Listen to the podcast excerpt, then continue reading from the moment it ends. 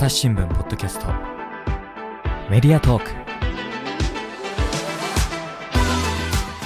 朝日新聞の木田光です、えー、本日は建物にまつわる物語を掲載している建物語というコーナーについてお届けしていきます、えー、ゲストが3人いらっしゃいます。えメディアプロダクション企画編集部から増井正則部長です。よろしくお願いします。よろしくお願いします。それから、え初登場のお二人で、え伊藤かな子さん、よろしくお願いします。よろしくお願いします。で、片山千恵さんです。よろしくお願いします。よろしくお願いします。はい。で、今日は、えっと、二つの建物を紹介していくんですけど、まずですね、一つ目の写真をちょっと持ってきましたので、こちらですね。どういう建物かというと、私がちょっとこれを皆さんに言葉で説明するとすれば、まず、何もこう原稿読まない最初の印象はですね、日本酒のマスが天井にいっぱい並んでる。ちょっとお酒が降ってきそうな、なんか日本酒系のこう、で、今回広島の建物なんですよね。なんで、酒系の何かかしらーみたいな思ったんです。酒飲まない僕には全くそうは見えない。何に見えました？これ最初。いろりでしょう、それ。いやこの天井です、天井。あ、天井ね。あ、でも天井ちょっとなんか格子状というか。そうなんですよね。なんかそれで、なんか日本っぽいなって思いました。ああ、確かにちょっとこう和っぽい雰囲気ありますよね。うん、茶色の四角がいっぱい並んでる天井で。で、もう一枚こちら、玄関にこれあるのは、怒りですか？はい怒りです船の怒りですよね、はい、これなんかもともとこの建物がある地域が友の浦から近い工業団地の中にあるんですけど、もともと友の浦っていうところは友鍛冶がすごく伝統技術として残っている場所で、で、その友鍛冶っていうのがこういう怒りとかを作る技術だったので、今回こういうふうに建物の前に怒りが飾られています。うんうんでこちらお酒ではなくてどういったの建物になってるんでしょうか？こちらの建物は、はい、ホームページではものづくりの価値を伝える施設っていうふうに紹介していて、うんうん、えっ、ー、と家具ブランドアウトドアブランドの、えーと、旗艦店かつ熱したフライパンを自分で叩いて作れるような鍛造体験もできるフライパン作れるって珍しいですね。そうですよね。自分でそういうふうに鉄を叩ける場所ってなかなかないと思うので、うんうん、なんかそういうところもちょっと面白いかなと思ってます。であの友の浦から5分ぐらいで行けるってことでしたけど、町自体はどういう雰囲気なんですか？港町なんですかね？そうなんです。友の浦の町自体は、えっ、と、港町で、で、工場とかもあるんですよね。工場とかもあります。有名なのは、あの、海の、あの、あの、岸壁のところに常夜島が大きなのがあって、塩町の港町と言われていて、まあ、昔から船の、まあ、瀬戸内海なんで船の行き来がすごい盛んで、まあ、交通の要所であり、商業的にもすごく栄えていると。まあ、最近の方はやっぱりポニョの舞台のモデルになったと言われている町なので、そうです。それもすごい有名ですね。またなんか現代アートの美術館もある印象が友の浦あったりとか、結構いろいろこう古い街並みを残しながら新しいなんかチャレンジもしてる街だなって思ってました。あ、そうですね。うん、そうなんです。なんかあの観光地として、なんか何かこういうものをするっていうような観光地というよりは、なんかその場に佇んで楽しい観光地というか、なんか街の雰囲気がすごいいいところでした。うんうん、でも友の浦ね、何度も私も行ったことありますけれども、この火事、要はの街だったっていうのは、あんまりこれまで前面には押し出してない感じもしているんですけど、でも実は、あの、国の登録有形民族文化財にも指定されていて、その、漁具を作るとか、まさにその船を交流、あの船がいっぱい行き来していたので、うん、その漁具、船の道具とか、で、怒りなんかをやっぱり作る技術っていうのが、やっぱり江戸時代からずっと連綿と転生されているものを、今この3頭作った産業さんという会社が受け継いで、そういうふうな家事、まあ、要は金属加工みたいなことをやってらっしゃるということなんですよ。この産業さんって、まあ、もともと金具を作ってらっしゃる会社で、だから東京ドームとかね、大阪ドームで使われているような金具も作ってらっしゃるような、そうな会社らしいですね。うん。今回あの取材のきっかけっていうのはどんなところだったんですか？取材のきっかけが、あの、もともと雑誌で見たのがきっかけなんですけど、その時に写真が載っていて、はい、なんかすごく見た目で、あ、素敵な建物っていうふうに心つかまれたんですね。で、なんかちょっと気になるなと思って調べてみたら、なんかあの、こういう工業団地の中にあるっていう場所も特徴的ですし、うんうんなんか実際にここ行けば自分でフライパン叩けるんだみたいな面白さもあったりとかしてなんかそういうところで気になるポイントがいっぱいあったのでうんデスクにちょっと取材したいんですけどみたいな感じで企画書を出しました。うんうんでこちらの実際行ってみてどんなものとかが売られてたりとか、雰囲気とかってどんなでした？えっ、と売られているのは家具だったりとか、うんうんその工場で作っ叩いて作ってるフライパンだったりするんですけど、うんその売られてる家具っていうのもその友鍛冶の技術を使って作られた家具で、なんかちょっと武骨鉄を使ってるのではい。武骨な感じもありつつ、でも手で作ってるのでなんかちょっとあったかさもあったりして、うんうん。素敵な家具です。ねえ。で、これあの建物のですね、外観とかでやっぱり茶色の色がすごく印象的なんですけど、その置いてるものとかも茶色いものが多かったりするんですか？あ置いてるものはそうですねあでも割と鉄なので、うんうん。黒とかうん。シルバーとかそういうものが多いイメージでした。うん。ただあのそうですね家具は木を使ってるのでちょっと黄土色っぽいあ木も使ってるんですね。はい。そうですね薄い茶色とかだったりもするんですけど、割と鉄の感じが強い気がします。で、この天井のですね、格子状のこの形ですけど、なんかすごく重そうな印象もありますけど、これはどんな風にして作られてるんですか？とこれはあの鉄骨を木で挟んで作っていて、ただあの写真でよく写っているのは、はい。あの中から見上げたような写真で、うん。あのさっきあのお酒のマスがいくつも並んでるようなっていうふうに おっしゃってたかと思うんですけど、なんかそういう風な見た目なんですけど、うん。実はこれ上から見るとなんかテーブルみたいな、あの平らで真四角長方形っていうんですかかなりシンプルな作りなんですよ。へえあ、下から見るとこの格子状ですけど、上から見ると空から見たらもう一枚の板っていうあそうなんです。へえなんかあの周りの工場が工場って四角くて、うん。あの割とシンプルな作りじゃないですか。そうですね。ちょっとこう硬い印象というか、無機質な感じですよね。なんかそれとちょっと通じるような、うん外上から見るとそういう感じでー中から見るとちょっと立体的で面白い形の建物です。で、あのー割とこう、吹き抜けというか、風も吹き抜けるような雰囲気だそうですけど、その辺はいかがですか？そうですねなんかあの実はこの建物半分ぐらいが半屋外うんうん。の,、あの壁がない建物へで、ー半屋外ってどういうことなんですか？屋根だけあって、うんうん。えー、と壁がない建物なんですよ。なるほど。うん。なのであのここを座ってると風がすごい吹き抜けうて、であのこの建物いくつか天窓があるのでそこからも光が差し込んできて、すごいちょっと屋外にいるような心地よさもありつつでも天井があって、うんうん壁はないけど隣の工場の壁がちょっと壁の役割というか、もあるのでなんか守られてる感じもありつつで、すごい心地が良かったです。なるほど。じゃあ、隣の建物も割と近いので、その雨がめちゃくちゃ降る、ふ降って入ってくるとか、そういうことも、まあ、防ぎ、塞ぎつつ、外にあるるっていう感じなんですかね。あのー、他にはいかがでした？こう建築的なところ取材してみて、ポイントっていうのありますか？えっ、と他のポイントはあそうですね。なんかおしゃれな感じの印象がすごい強くて、うん。あの工場の中にあるんですけどなんかちょっと現代的というかそうですね。あの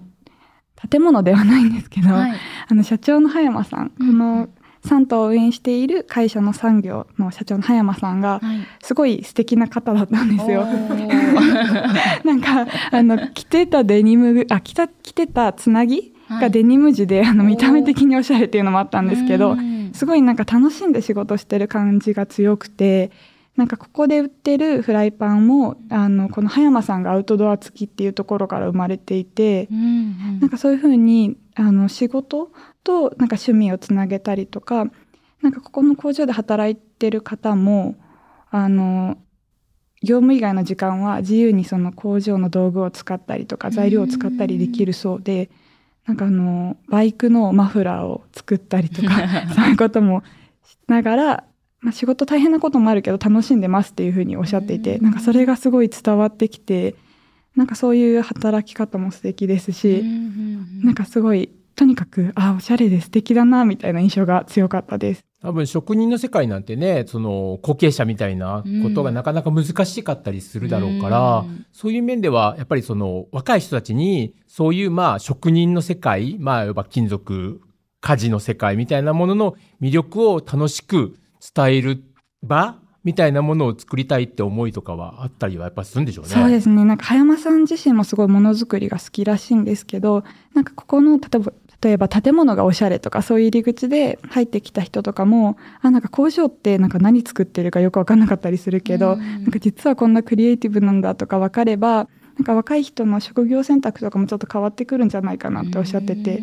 なんかそういうのもちょっといいなと思いながら話を聞いてました。確かに、だから皆さん、こう街の人とか観光客の人に、あの、街のこと知ってもらうのはもちろんですけど、次の時代に、になってくれる人たちも、こう、育てていこうという思いもあったりするんですね。そうなんです。いや、で、インスタグラムもされていて、そこの写真もまたおしゃれだったりするんですよね。そうなんです。あの、インスタグラムで、えっ、と、産業、会社の方のインスタグラムと、サントのインスタグラムと、両方あるんですけど、はいどっちもすごい、その素敵な雰囲気っていうのが伝わる写真をたくさんポストされてて、うんあの、産業の方のインスタグラムだと、あの、鍛造しているところの映像とかも映ってたりするんですけど、うん。このサントの横に工場が隣接されてて、はい。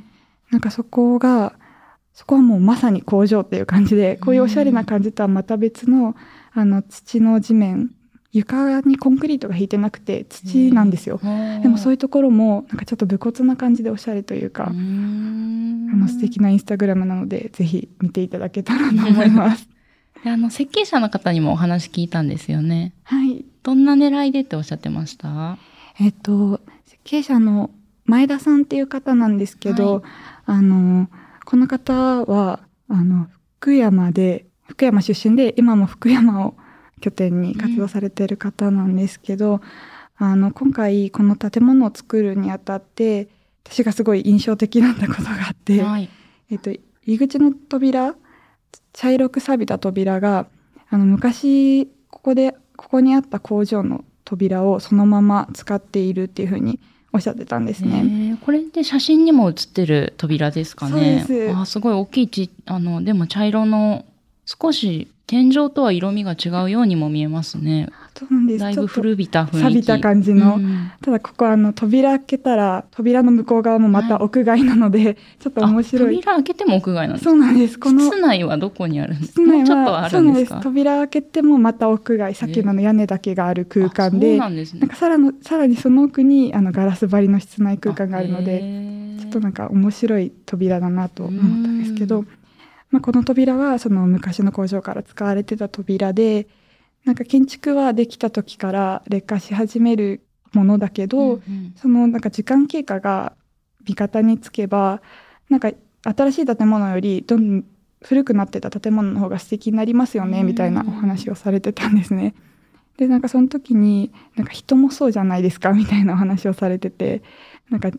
あの、人間って、なんかシワが劣化とも取れるけど、うん なんかシワが味になってたらいいですよね、みたいな話をされてて、ちょっとその話にちょっとギクッとか思いつつ、なんか普段エイジングケアとか持ってるので、ギクッとかなりつつ、あでもなんかすごいそういう風に生きれたらいいなとか、ななんかそういうところも素敵だなと思いましたう。ん確かにこの古びた扉、そんなね、思い出、思い出というか物語が裏にあるんですね。そうなんです。そういう細かいところもすごくいろいろ考えられて作られてる建物です。で、あのーそのインスタグラムでも印象的だったのは子供たちとかも割と集うような場所になってるんですよね。そうなんです。あの、ここが割と、その、今のところ建物が旗艦店かつ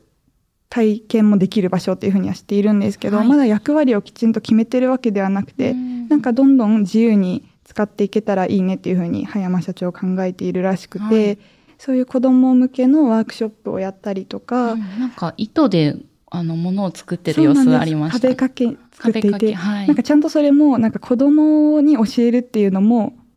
テーマではあるんですけどちゃんとおしゃれなものを作っていて、うん。そういうところもいいなと思ったり、うんうん。なんか取材行った日はあの取材午後からだったんですけど、はい。午前中ヨガ教室をやってたりとか、なんかそういうそのそういうイベントが生まれるのもなんかこの場所で生まれてるらしくてここに来た人がなんかこういうこと実はやっててとかいう話から、あじゃあちょっとここでやってみませんかとか。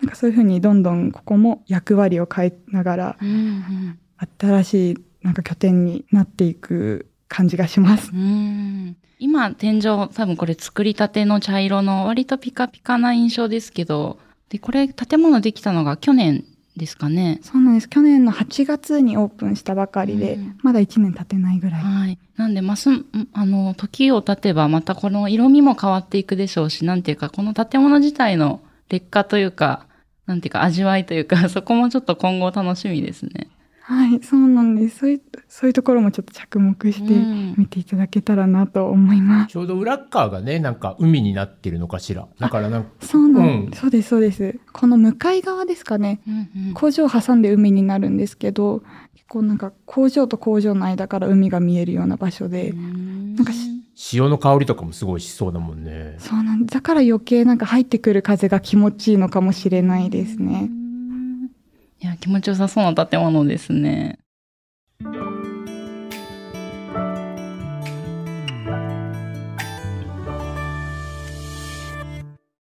朝ポキお便り。来た。2週間に1回届くメルマガ。朝ポキお便りだ。MC のコラムおすすめ配信会。リスナーとの Q&A 何でもランキング。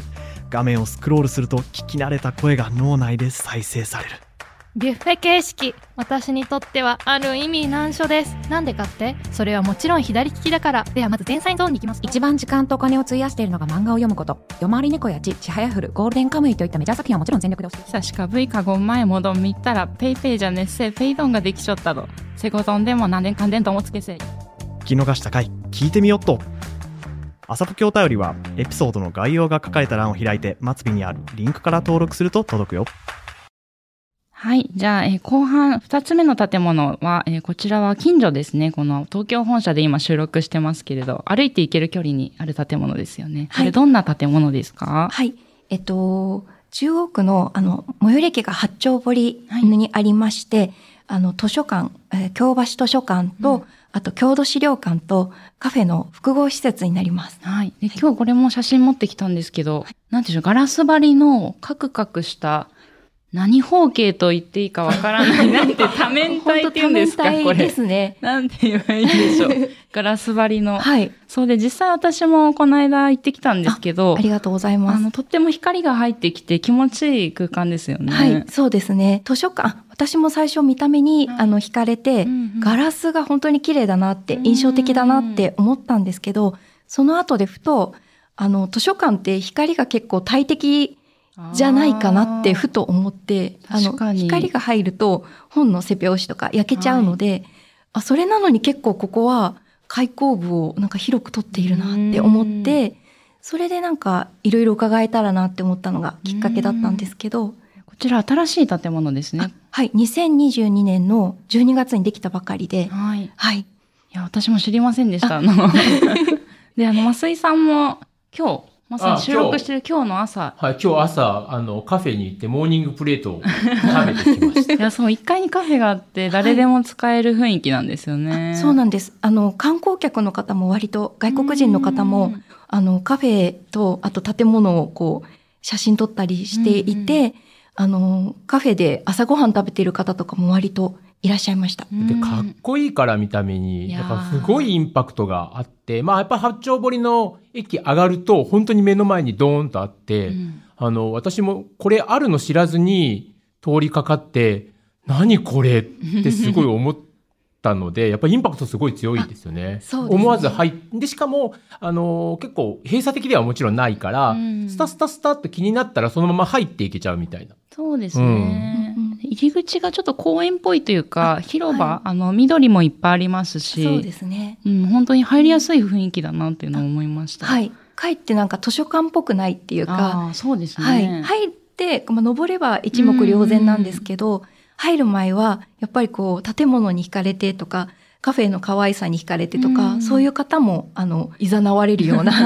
感じだと思います。そうですね、はい。で私が行ったのはお昼間だったので、ちょうどこう、あで平日のお昼だったので、まあビジネスの方なんだろうなって人がこう休憩したり、まあパソコン開きながら仕事してる人もいたり、まああと外に割とベンチがあったりとかそ、うなんです。こう、なんて言うんでしょう。しかも、いい具合の距離感で置いてんですよね、ベンチ。は いあの、他の人、他の人からちょうどこう見えないし、はいみたいなね。のんびりなんか、よく見たら影の方で、あのうん、一人でお弁当食べてる人がいたり、はい。なんか本当居場所がいっぱいある図書館だなって思いました。そうなんですよね。はい中に入っても本当にそうで、あの、自習室みたいなところもすごく、あの、設けられていて、予約が結構埋まってるっていうふうに。いやーそうでしょうね。人気だろうなとはい思いました。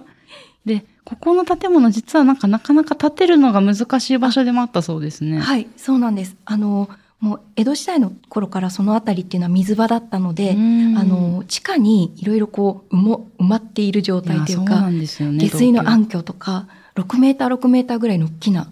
あの四角いボックスみたいなのが埋まってたりとかして、ボックス型のそこ、はいみ下水道とか通ってる暗渠ですよね。暗渠ですね。で、その上には、まあ、荷重制限があるので、はいその上にはもうおのずと建物が建てられない。っっていうことで、今は、あの、集いの森っていう建物上から見ると半分ぐらいが森みたいになってるんですけど、ね。はい、建てられないところを利用してうん森みたいに、うんあの、設計されていて、うんで、建てられる方に、そのカクカクした、はい。はい、あの、ガラスの建物を、えー屋上まで6階建てで建てられてるっていう感じです。そうですよね。だから細長い敷地に建てられてるんですよね。そうなんです。あの、地図で見ると本当に、うんうんあの、東西に長い四角い長方形の、あの、土地だなっていうのがすごくわかる、うんはい、場所です。しかもさらにその暗渠と、また地下鉄も通ってるんですよね。そうもう東京いろいろ建てるの大変だなと思いましたね。そうなんです。もう聞いてても、あ、気が遠くなるみたいな、あの、あの、感じの条件をよくクリアされてるなっていう。んただまあお話を聞いた類設計室の佐藤健二さんという方が、はい。まあ、そういう条件こそ自分たちの糧になるみたいな感じで、まあ、そのマイナス要因とされるところをプラいかにプラスにするかみたいなうん。自分たちのチャレンジ要因にあのするかっていうことであのそこも含めて自分たちのあのパワーになったみたいな感じが素晴らしいなと思って。確かに縛りがあればあるほどちょっと燃えちゃうっていうか、工夫のしがいがあるかもですね、そうですね。設計者。その気持ちもわかるなっていうのもあったんですけど でもやっぱりあの完成するまでに5年もかかっているので、その長さだけでもそのご苦労っていうのはすごくあるなってその中を掘ってあの解体するまでも1年半ぐらいかかってであの設計にも1年半ぐらいかかってっていう、うん。あのそれはそれはその数字だけでも大変だったんだろうなっていうのは。察しますね。でこちらなんかコンセプトみたいなものはどんなのなんですか？はいあの競争するあの競争する森って共に作る森共に作る。はい、森っていうことで、まあ、もともと本の森中央っていうのは、うん中央区からのあの依頼の時に、あの、うっすら決まってたみたいなんですけれども、じゃあ具体的にどういう森にしてもらい、あ、欲しいんですかっていうことを設計室側が聞いたら、まあ、あの、世界に開ける森でっていう、あの、でかい。グローバルだすごくな。グローバルな、あの、想定をこう投げかけられて、うん。じゃあどういう森にしようかっていうことで、まあ、その設計室側が、あの、大阪、東京だけじゃなくて大阪にも設計室あるらしいんですけども、みんなでいろいろ考えて、まあ、具体的に森って言ってもどういう森にしようって言って、うん。本当の森あの、、はい。わゆるこう高尾山とかにいろいろある森みたいに、あの下の部分が暗くてだんだんだんだん上に上がると明るくなっていく森を、うんまあ、たまたま積み上げていかなければならないっていう条件のあの建物だったので、はいそれに倣って上に行く行く行くにつれて光がたくさん入るような森を作っていこうっていうふうに決まったそうです。いや、あの、フロア図みたいなのが図書館の入り口にあったんですけど、あはいそれもなんか森のイメージで書かれてましたよね。はい、そうなんです。その床の色も実はあの下の方がから暗くて、へでーどんどん明かりも実は2階が自動自動向けのあのフロアだったんですけど、あそうではい、明かりもちょっとオレンジっぽくて、でも3階からだんだんだんだん上に行くと白っぽい光になったりっていう。んで床の色もちょっとだけ明るくなっていくっていそうう。なんですね。はい、それももうあの自然界の森のルールにあの習ってあのうんそこも取り入れたっていうふうにおっしゃってました。いや、なかなかそこまでは気づかなかったですね。まあでもそれはいお聞きしてからまた行くとあ、ね、見え方違って面白いでしょうね。そうです。ね。あと天井にこう這うような、そうなんです。あこれがはい2枚目の写真ですね。こちらちょっとクイズ、はいクイズですよ。この天井はこれ何をイメージしたでしょうか這うような、なんか線、白い線がそうなんです。白い線が走ってるんですよ。何でしょうかあ、ちょっとこれ分かったかも。はいって言って違ったらあれなんですけど、葉っぱの葉脈とかですか？ほー。すごい。はい。すごい。大正解です。まさに本当にそこも森をイメージしてて、で、あの、ボロノイズっていう、まあ、自然界のルール、あの、キリンの模様とか、いろいろなこう、あの、幾何学模様のルールはい。をそこに取り入れていて、で、まあ、あの、設計室のコンセプトとして、まあ、森を巡るような、フロアごとに色も変えたりとか、うん。光の色も変えてるっていうのは、やっぱりこう、森を散策するような気持ちでっていうことで、あの、考えられているんですけども、その場合にこう、あの、上に葉脈のボロノイズがあることで、なんか自分の位置を知ってほしいみたいな。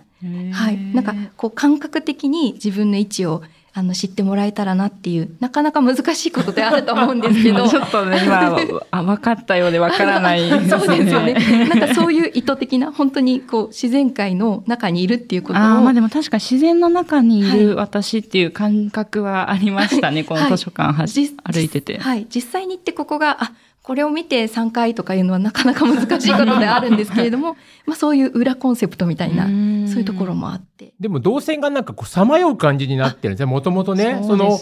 階段が全部、例えば2階から3階、3階から4階に上がるときに、その各階段が繋がっていなくて、はい2階から3階に上がると、また3階のフラワーがぐるーっと回って、うん違うところに階段がまた上がって、でまあ、そこからまた違うところに行って階段みたいな、結構、迷路と。上に上がるところにさまよわなきゃいけない、上に上がれないみたいな、それをまた散策してるような、ちょっとヘンゼルとグレーテルみたいな感じの雰囲気もすごい楽しい感じがしましたね。はい。もうそれもルイ設計室さんのあの思惑というか、やっぱりこう森を回遊してほしいっていう、いろいろなフロアがあって、あの森を散策しているっていう気分を味わってほしいっていうコンセプトのもとだったんですけれども、やっぱり実際に使われる方、あの、元々のオーソドックスと言ってはい。正しいかわからないんですけれども、オーソドックスな、あの、今までの京橋図書館に慣れている方としては、やっぱり、あの、今どこにいるかわからないし、うん。あの、この階段登ってどこに行ってるのみたいな、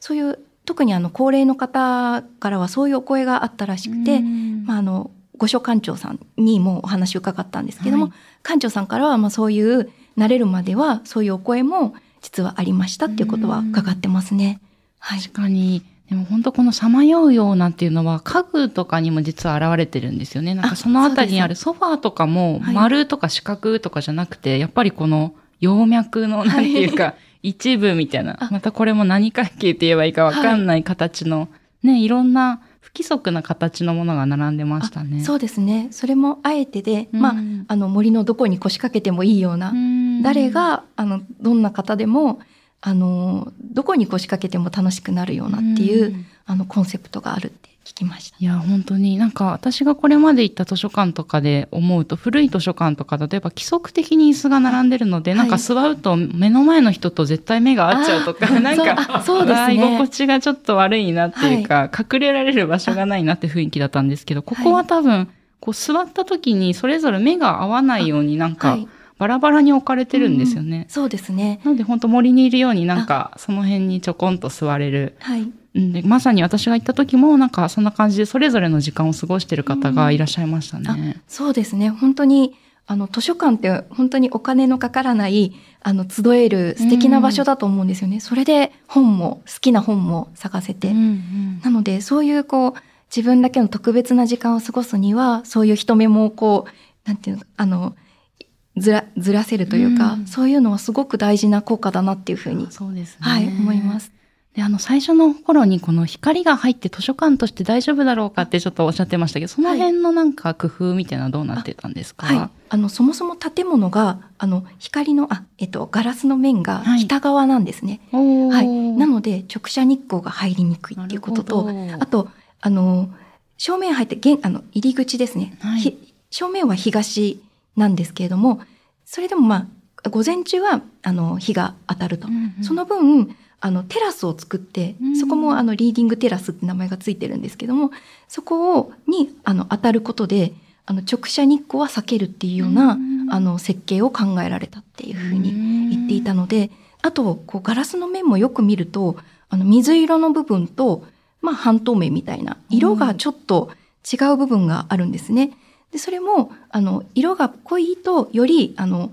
光と熱とを反射してくれるみたいな、そういう効果を持っているっていうふうに伺いました。えー、ガラスもやっぱ細やかな配慮があるんですね。はい。いやー本当にここ、あの、本を読みに行くのもそうですけど、カフェに行こうみたいな人とか、はい。まあ、あるいはなんか何もないけどちょっと歩きたいなとか、なんかいろんな目的の人が集える図書館で本当に一度行ってみるときっと楽しい場所だなと思います。ちょっとはい私も常連になろうかしらと あ思いながらでした。私もなんか近くにこういう本、あ、あの図書館があればいいなっていうふうに、そうですね。はい、いつもそういうお手ず建物を訪れると、うんすごく憧れるんですけれども、うん特に思った場所で、で、ここはあの屋上庭園もあるので、うん土日になると、あの、小さいお子さんを連れたうん若いあのご夫婦だとか、あの、そういう方たちもたくさんいらっしゃるみたいでうん、本来のこう図書館としての使い方ではない、また新たなあの層の方も楽しめる場所だっていうふうに聞きました。屋上上がった。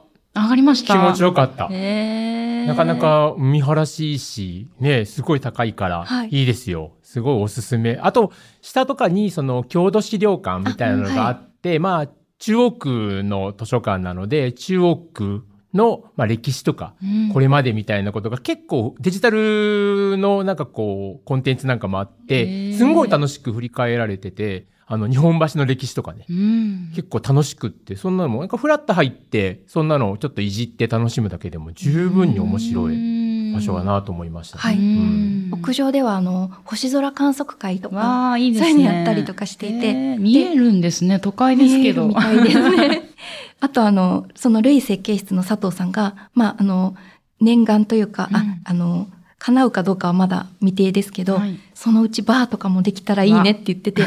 ぜひ行きますみたいな感あじで。でも屋上なんかバー作るつもりっぽい感じもすごいするかも。あそこに。おっしゃったってことは、そういうことも想定してるのかなって。バーカウンターというかね、はい。ちょっとなんかこう、露店のお店みたいなのを抱えて、そこで楽しむには本当にいいと思います。ねえまたあの裏庭、私ちょうど行った時、アジサイが咲き始めてたので、またこれからの時期、綺麗だろうなと思って。はい。もみじとかも植え植えられているので、四季折々のあの草花が、あの、樹木も楽しめると思いますし、で、あの、建物の、あの、向かい側に桜川公園っていう、うん。桜の名所の公園もあるのでそこも一緒に春は楽しむといいかなっていうふうにいや、思います。いいですね。本はい当楽しめる公園のような図書館ですね。そうですね。本当に緑も豊かで、うんあの、こんな楽しみ方ができる図書館は初めてだなって思いました。うんいや、ありがとうございました。ありがとうございました。朝日新聞ポッドキャストメディアトークはい、えー本日は建物語についてお届けしてきました。こちらの記事、えっ、と、夕刊とか、あとウェブでも読めるんですよね。はい、あの、夕刊は毎週火曜日に、えっ、と、美術の面に掲載をしておりますので、ぜひご覧ください。あと、ウェブではですね、朝日マリオンコムというサイトがありまして、そちらに、あの、建物語、あの、これまで取り上げたものも含めて、あの、読んでいただけますので、ぜひぜひお越しいただければと思ってます。よろしくお願いします。はい、あの、お聞きになりながらきっと写真がすごい気 気になったと思うので、ぜひこちらも何枚もあの載せてありますので見ていただけたらと思います。本日はありがとうございました。ありがとうございました。えーリスナーの皆様、番組を最後まで聞いてくださりありがとうございました。今後も朝日新聞ポッドキャスト番組を続けるためお力添えいただけると幸いです。ご使用のアプリから番組のフォロー、レビューをお願いします。また番組をスクロールやタップすると説明文が出てくると思います。こちらのリンク、お便りのフォームからご意見やご質問もお待ちしています。またツイッターのコミュニティではリスナーの皆さんと直接やり取りもしています。配信予定の番組をお知らせしたり、リクエストをお受けしたりしています。ぜひこちらもご参加いただけると嬉しいです。朝日新聞ポッドキャスト、朝日新聞の木田光がお届けしました。それではまたお会いしましょう。